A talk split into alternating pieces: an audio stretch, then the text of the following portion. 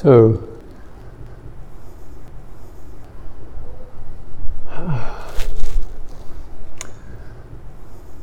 just relax for a moment.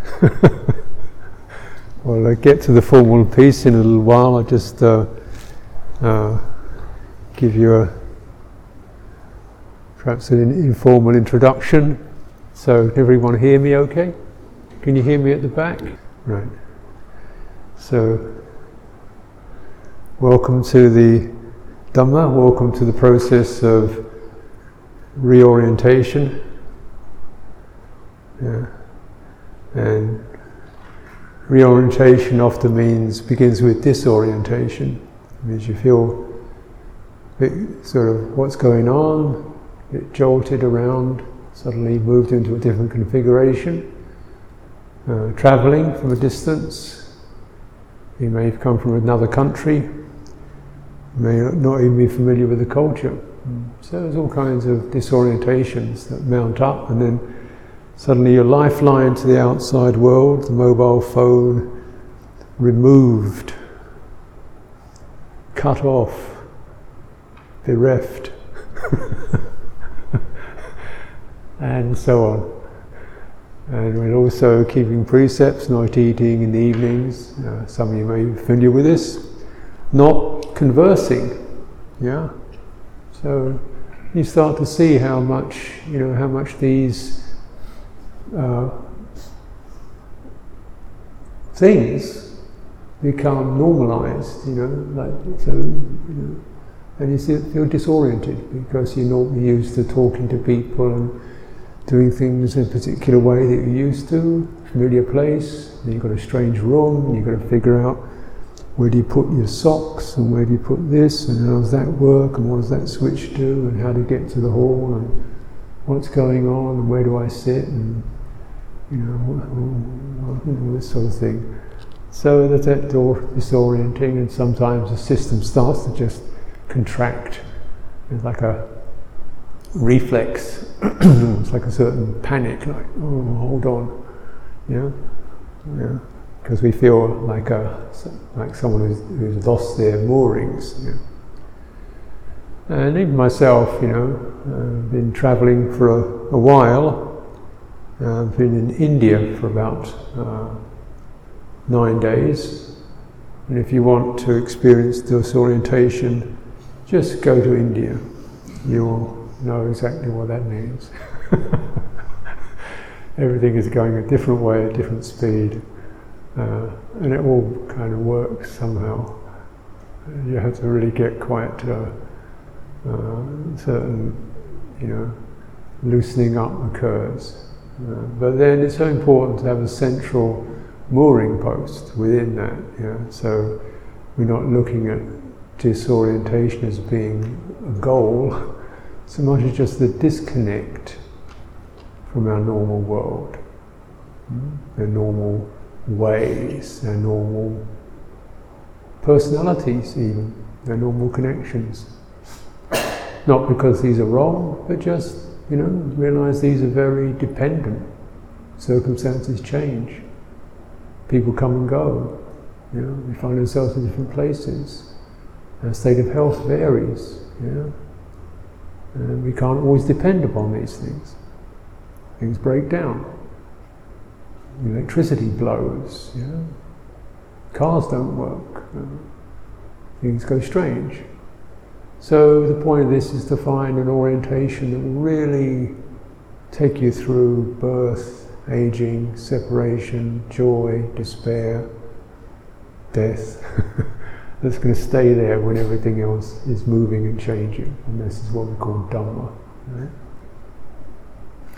And it's worth it. yeah.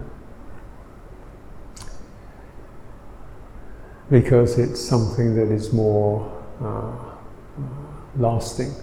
And Dhamma is, has several uh, levels to it, but the ultimate level of Dhamma of nibbana, the unconditioned, means there's no, there's no fear, there's no anxiety, there's no need to hold on, there's nothing to defend, nothing to acquire. Yeah. So that's the, the ultimate security, khema it's called. ultimate security. But, you know, we begin with uh, conventional securities. You know, first is, is sila. We make an agreement, an understanding to look into our hearts, understand, you know, that to have particularly have a group of people together, don't know each other, uh, we may go through different moods and feelings, emotions. Very important to have a sense that everyone feels safe, and um, and what we and also to cherish something rather beautiful. The quality of sila is likened to a flower. So it's not a padlock that's uh, strapping you down, but something that uh, blossoms in your heart. It's essentially a quality of deep respect, you know, mutual respect, and sensitivity. It's called conscience and concern. So that we have the uh, eight precepts. That's the outward form of it. But the inward quality is much wider and more subtle and more profound. The sense of self respect and respect for others. Uh, respect means um, non harming, uh, non comparing, uh, non judgment, non indulgence, non intoxication, not seeking things from others, not rejecting. movements against these inclinations um, that human beings are very susceptible to. And as we see in the world around us, largely this quality of deep respect is very rare indeed. And much of the world operates around conflict. And these are human beings who've lost something precious. And sila, virtue, integrity, mutual respect, is considered to be something that uh, you cherish because it makes you feel centered. You respect yourself. You have some understanding of the emotions and impulses that happen for human beings with regard to other people, other creatures, possessions, belongings. Um, and you say, no, just restrain. Mm. And you have a sense in which you also uh, are to yourself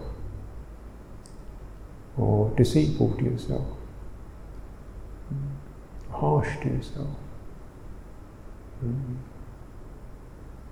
or casual, you don't really take yourself seriously, you cheapen yourself. Hmm. Uh, hmm. so there's a sense of honoring and value, something precious here, chitta, heart, awareness, mind, something precious to be looked after.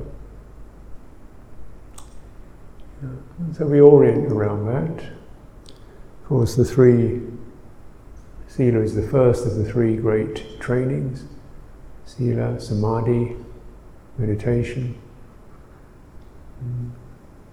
deepening, calming, rearranging the way the mind operates.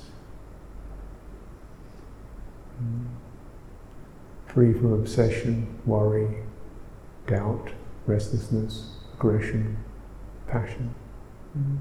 Freeing it is cultivation and panya, cultivation of understanding, discernment, clarity. And these three support each other.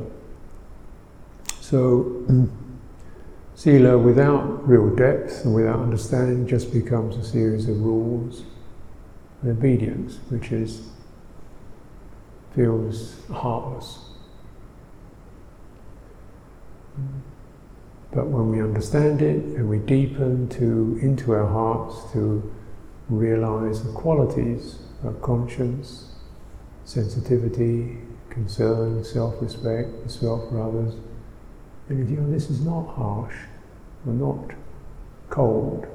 This is sensitive. Yeah. And you develop it. You can see that you can develop a, that it fits in with mindfulness. You're mindful of how you affect others. You're mindful of how other people can see you or be affected by you. Mm. This is just nature. And we, we check that. So obviously here, one of the big features for human beings, all beings, is sexual orientation. Uh, this is right across the board. Everybody experiences this. Well, 90% do. And so we say, let's just keep anything that's got a sexual possibility in it, putting it to one side, even if it's not a personal concern. It could be a concern for other people. So we go well covered, move modestly, and generally separate men and women. This is the kind of standard that we use. Clearly, it's just a way of, of uh, generating particular respect and sensitivity. Sometimes people don't feel comfortable sitting, women don't feel comfortable sitting in a bunch of men, and vice versa. So we just, okay, keep it cool.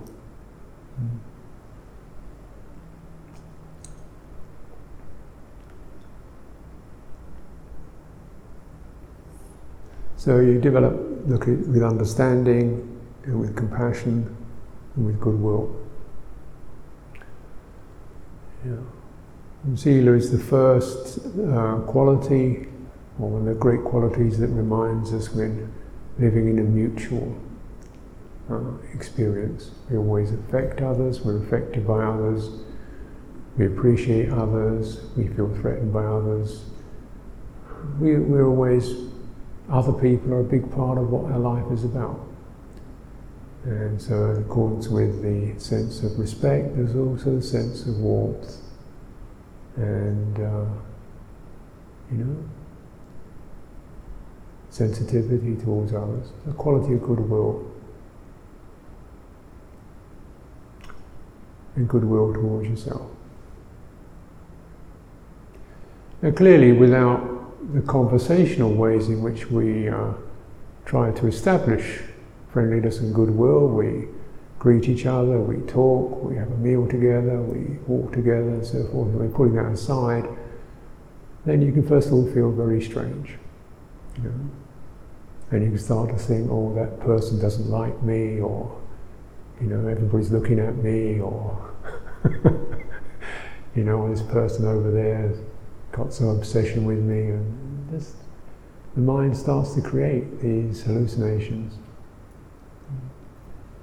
Yeah. And people can experience this. Most retreats I teach, people, quite a few people feel that other people don't like them because we don't do the gestures. But then sometimes people don't like you. But whether you do like people or don't like people, it's just to suspend that and say, well, just imagine that people like you, because it's better than imagining they don't. because you don't know. But what you can know is your mind imagines things a lot of the time. A lot of the time you're living in your own self generated or karmically generated uh, psychological bubble. Yeah. And just see that, recognize that. Here it is. And we don't have to fight with it, we just acknowledge that, and here we are. Meanwhile, nobody's attacking me, nobody's cursing me, Dhamma is offered, Yeah, it takes a little bit of getting used to, but you've got a room for the night, your own place. Food is offered. Take it easy. Breathing in, breathing out. Here we are. and you can sometimes feel in the retreat these waves running through of, I can't stand it, I can't stand it another moment, I've got to get out, I've got to get out. And wave. Yeah. Everybody goes through this. Yeah. It's, it's, the mind is disoriented, so it starts to go a little bit strange. But if you see it through, the mind begins to calm down, and this is where you clear these karmic um, obsessions, patterns, not through not having them, but through seeing them, witnessing them, letting them arise, and moving through. And that's, of course, our main process of practice to understand, to witness our karma, our habits, our patterns, our behaviors, our psychologies, our attitudes, and not get stuck in it. Move through. Breathing in, breathing out, may we be well. Everybody breathes in, everybody breathes out. Everybody, yeah? That's what it comes down to. The rest of it is gravy. It's garnishing, it's additions. So it's a simplification down to what is really, really essential. And so meditation again gives one an essential orientation, movement of the body, breathing in, breathing out, changeability of perceptions and moods, witnessing, like that central focus. Stay with that, whatever it takes to allow things to rise and pass and to see it, to witness it, to be with it and not get moved by it. Mm. This is the orientation of meditation. Panya, discernment, is to understand certain crucial uh, features. The inconclusive or dukkha, the unsatisfactory, the inconclusive nature of experience. We're always trying to tidy up, get things finalized, finished, neat, settled, comfortable, happy, agreeable, peaceful, sweet, kind, sorted out. It doesn't happen. Just about there, and then everything changes. So, whether things are painful or not, they're always inconclusive, and something just feels something's going wrong. It should be more settled, orderly, steady, come to a conclusion, and it doesn't. We are the unfinished.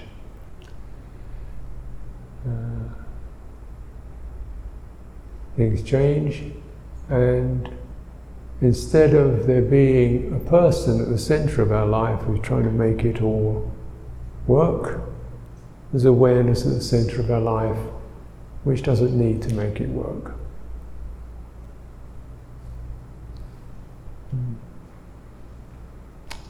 And that's to know the difference between the two, between the, the personal world, which is stress, pressure, disorientation, holding on, and the world of awareness, which is open, spacious, free. That takes practice, practice of panya, discernment. So, um, I think before we take the precepts, it'd be good to pay our respects to the shrine, and we'll begin with a short salutation. So, of course, we fundamentally orient around this room and this uh, rupa, this image of the Buddha as our teacher. And we do this not just passively but actively, so you deliberately participate in, a ritual that means your voice and your body are activated in a particular way.